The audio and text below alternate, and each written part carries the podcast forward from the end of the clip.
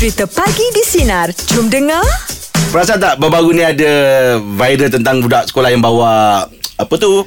Mangkuk tepen. Tempat saya panggil mangkuk sia. Mangkuk sia. Tempat saya. Angah tahu kan? Tahu. Oh, Johor panggil mangkuk sia. Saya daripada kecil orang panggil mangkuk tepen tu.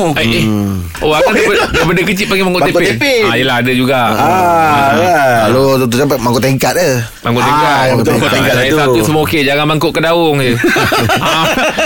Mangkuk kedaung ada. Ada. Oh tengok adik tu makan dia. Dia punya mangkuk tepen tu bukan yang biasa yang kecil tu. Besar. Boleh besar kan? Itu lauk rasanya kalau nak letak ikan seekor tu lepas. Sedapnya. Yalah. Sebab saya dulu kalau pergi sekolah memang lebih berselera kalau mak yang masak bawa bekal. Pernah letak dalam beg, tak boleh nak fokus sebab bau tu kita tahu kan. Kita rasa macam aduh hai kan. Apa je bila lah rehat ni kan. Kan rasa sejuk ni aje kan. Pernah jadi satu ketika tertumpah dalam beg. Alamak. Dia bukan tertumpah, dia terbuka. Terkeluarlah. Jadi minyak asam pedas tu kena. Terkena dekat dalam beg tu. Bawa asam pedas bukan. Asam pedas bawa asam pedas. Kau ni memang legend asam pedas ah. Memang. Tapi itulah setiap kejadian tu ada hikmah. Seminggu tu walaupun tak bawa bekal, hirup je dalam dia main hidu dalam beg tu pun dah rasa kenyang. Betul kan? Sebab dia punya feel tu kan. Dia tinggal bau tu kan. Cikgu pun cakap, awak asyik cari buku je. Saya bukan cari buku sangat pun. Tapi nak bau tu. Mana tak cuci lah. Dia walaupun dah cuci tapi bau dia tu. Bau ikan mayong tu. Bau ikan mayong tu kan. Aduh kan. Sedap, sayang nak basuh beg tu. Jadi rasa sayang. Kan. Aduh. Tapi ada orang yang bawa pergi bekal ni. Yelah masa zaman kerja pun ada. Masih ada lagi orang bawa bekal ni kan. Kerja mak saya ni, setiap kali saya nak pergi, mak saya kan pergi kerja bawa termos. Mak saya buatkan dari TO. Okey. Kalau pergi kalau kat tempat kerja, secawan RM1. Betul. Satu hari tu saya nak minum kan. Saya angkat termos tu, tak pernah mak saya buat teh ais kan, saya cakap kan. Mana saya kan minum air panas kan. Rupanya bila termos tu pecah, dalam kaca dia dah macam bunyi ais. Bunyi gerang. Saya goncang-goncang. Tak pernah mak saya ni terlupa ke saya tak minum ais kan. Kalau tuang kaca kan Pecah. Dia dah dalam dia tu pecah. Dalam dia mula pecah kaca tu. Saya tak tahu pasal apa, terentak tu apa. Terentak ais. Terentak tu kan. Sebab saya pergi naik motor jalan ikut jalan kereta api. Jadi bawa naik motor. Itu yang bila satu hari tu confuse. Nak beli kuda ke nak beli motor ni. Sebab jalan terentak-terentak kan. Okey. Kita dah buka topik masalah pagi ni.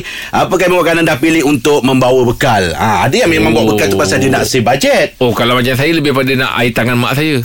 Air tangan. Betul lah. Betul. Kita nak minta anda buat perkongsian dengan kita pagi ni. Apa sebab bawa bekal? Pergi kerja ya. Okey, jom 0395432000 atau WhatsApp talian Sinar Digi 0163260000. Pagi di Sinar, menyinar hidupmu, layan je. Okey, untuk minta pagi ni topik dia Apasal bawa bekal. Apasal bawa bekal. Silakan ID apasal bawa bekal. Sebab saya diet kan. Betul lah tu. Orang diet tak boleh makan benda-benda yang berminyak, gula lebih. Saya tu dekat je dengan mamak. Kalau saya pergi mamak, saya jadi diet lah. Okey. Habis bawa bekal apa je, Dit? Saya bawa ayam bakar dengan Kobe. Ada rasa perbezaan tak makan clean food, apa orang panggil clean food kan? Ada perut tu rasa lapang lah. Sebelum ni makan selagi tak gembung tak berhenti. Okey. Habis siapa yang siapkan untuk ni bekal tu? Saya buat sendiri. Bagusnya. Kalau duduk bujang kena buat sendiri lah. Duduk bujang. Masuk kerja kau berapa? Masuk kerja kau 9. Habis siap-siapkan barang tu bangun semua? Pukul 6 macam tu bangun lah. Bagusnya kau ni, Di. Sebab nak kena defrost ayam kan. Bagus. Banyak kerja nak buat. Banyak kerja sikit lah bagi you. Saya kerja 12 jam kadang. Habis kenapa? Apa yang boleh datangkan kemahuan, tekad nak makan clean food tu, nak diet tu? Ada target apa-apa ke? Sebab saya punya company ada macam fitness punya unit lah. Okey. So baru ni saya gagal lah sebab berat saya lebih. So, itu je puncanya. Dia letakkan saya bawah pengawasan. So dalam masa 3 bulan ni saya kena fit lah. Habis kalau kata masih lagi tak capai sasaran, apa hukuman yang awak dapat? buang kerja mungkin. Oh, macam tak tu sekali macam tu Dia kerja kerajaan tak ada, swasta je. Oh, swasta. Dia kerja bahagian-bahagian macam fitness ni kot. Tak, saya kerja bahagian security Malaysia Airport. Oh, Malaysia Airport tu kan nanti kan susah nak kerja kapal terbang kalau badan dah berat kan. Tak payah kot. Baik dia tahan kapal terbang. Berat berapa? 100 lebih ke lah. Oh, 100 lebih. Macam kita lah. 120 ada? Tak sampai 120. Kita sampai 100 dekat saya 120. Habis selain diet ada buat apa-apa ke, senaman, lari ke, jogging ke?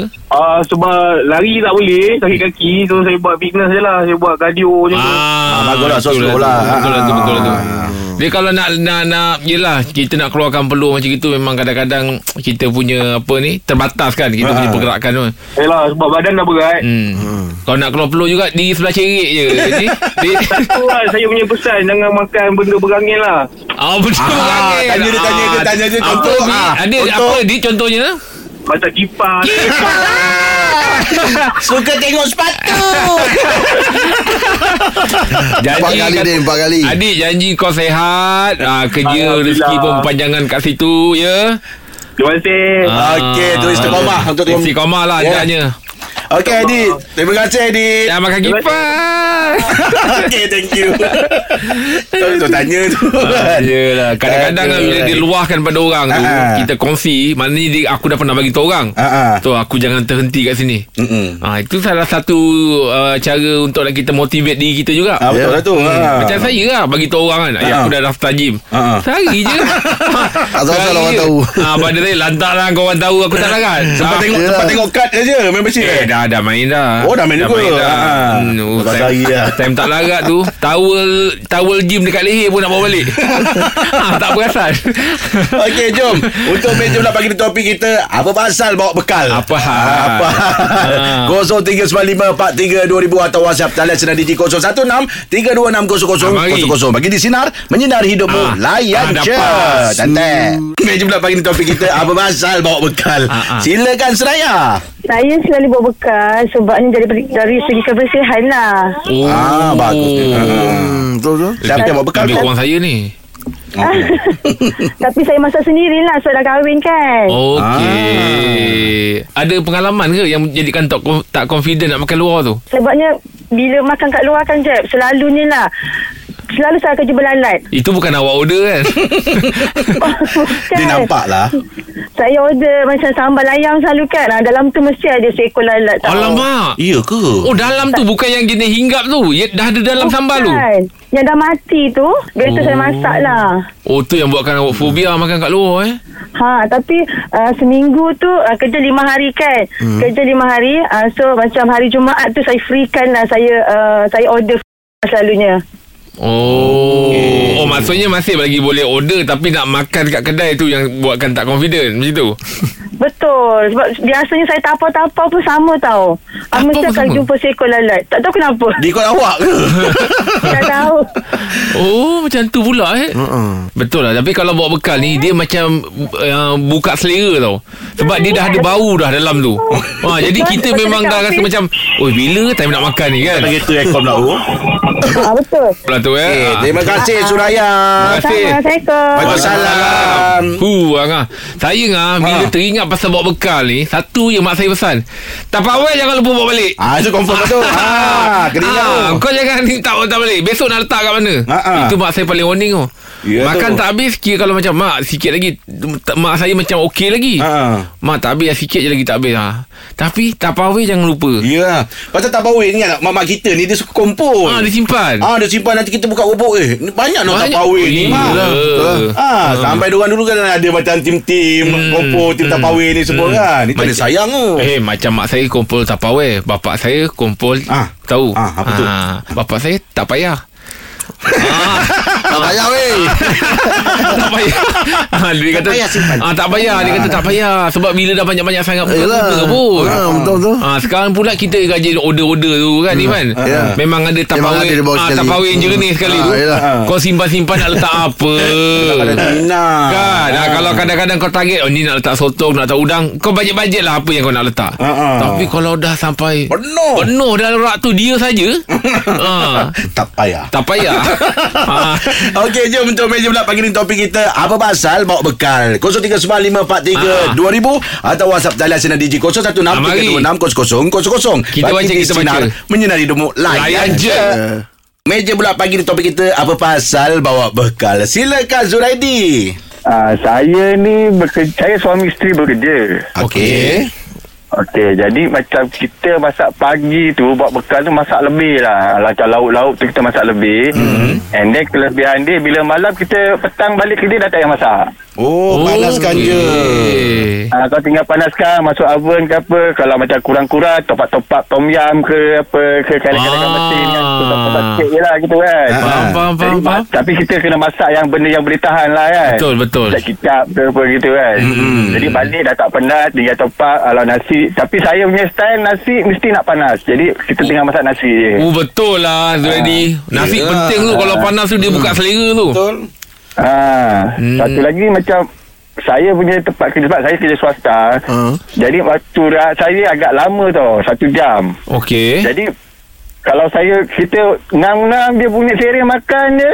Lepas tu dalam 10 minit 15 minit kau belin kau panjang masa tu kau dah boleh membongkang lah, tidur lah. Betul lah. Yelah, tak payah nak buang masa nak pergi beli beratur nak bayar kan. Daripada kau start kereta keluar pergi food court, tidaknya pun 15 minit. Betul lah tu. Kalau tapau lah, kalau bungkus dah terus pergi sana lah. Lepas tu saya ada anak yang, anak sulung saya pun sekolah menengah. Jadi dia balik tengah hari pun dia dah ada benda makanan kat rumah maupun dah siap kat rumah. Bagus lah perancangan tu. Banyak orang kata orang tu banyak benda yang kita boleh jimat kan. Masa, betul tak? Betul, duit lagi. Tapi awak yang masak ke awak yang masak di? Gila-gila lah. Kalau pagi tu macam saya kadang awal saya macam okey, saya masak lah. Okey lah tu.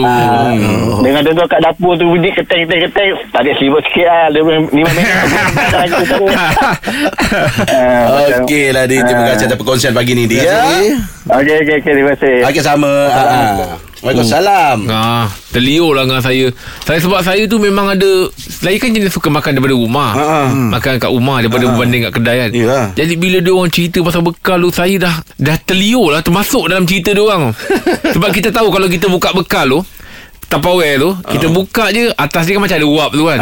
Time tu bau dia sudah menusuk hidung lah kan. Nasi putih sebab kalau panas-panas kan ada bau dia tu kan. Itu betul buka selera lah tu. Kadang-kadang minyak yang kita masak tu, contoh masak kicap tadi kan, minyak dia tu. Betul, dia dah resap. Dia dah resap nasi tu. Adoi air tu. Dia kata-kata tadi yang berkongsi dengan kita, ada yang diet, lepas tu ada yang menjaga kebersihan, ada juga save daripada kewangan. Betul kan. Jadi bagus benda ni kan. Okey, teruskan bersama kami pagi di Sinar, menyinari hidupmu, layan je. Kita ada pakcik nasi lemak. Assalamualaikum. Waalaikumsalam pakcik. Wow, cerita pasal bekal ya. Ya, macam dengar ni pengalaman dia. Memang lah ya. Sebab pakcik kalau pergi memandu jauh-jauh, pakcik tak berhenti makan dekat R&R. Apa ni R&R. Pakcik memang suruh makcik siap-siap masak bawa bekal. Oh ya ke? So kalau kita berhenti pun kita bentang tikar makan. Dia macam piknik je ya. Tapi orang dulu Tapi saya ingat dulu macam gitu juga. Pakcik kalau jalan jauh memang kalau apa-apa kamu masak je. Masak bila kalau kata macam dah lapar semua, berhenti kat tepi tu, bentangkan kat rumput tikar, lepas tu terus makan. Disebabkan apa pakcik bawa bekal tu? Yelah kalau kata berhenti dekat lain pun berhenti juga kan. Yelah. Disebabkan apa pakcik minta? Sebab pakcik ni suka suasana piknik. Pakcik suka suasana tu. Sampai makan, lepas tu angin fresh kan. Pakcik tak suka macam makan kat tempat yang orang macam hampa ramai. Sebab pakcik ni rajin leka. Nanti dah menengok je orang lupa makan. Galit. Pakcik tu kelemahan pakcik. Masalah juga masalah. Kalau dah tengok orang tengok je. Lupa yang kita nak makan ni. Biasanya kalau makcik bekalkan, dia bekalkan apa? Biasa macam masak mihun. Main putih. Tak. Yang warna ore-ore merah. Oh, dah kering sikit tu. Dah kering. Dia naik rasa tu. Dah kering tu. Lepas tu dengan timun kena potong. Timun potong, lepas tu nak sulam dengan sambal tumis. Telur mata. Banyak Boleh nampak macam piknik macam Ngah sedap Ngah. Bila dah bentang tikar tu lepas tu, kalau tahu kan kat highway kan angin kuat. So kita rasa macam seronok lah. Dibuai lah rasa macam kita je kat situ kan. Yelah itu yang seronok tu. Pernah kena tengah makan itu kena tahan ke apa ke?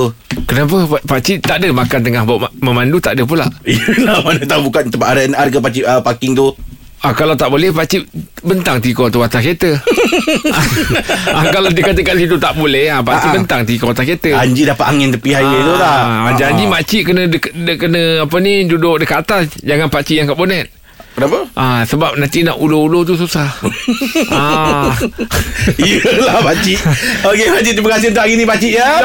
Kita jumpa besok pakcik. Pagi di Sinar, menyinari hidupmu. Layan je.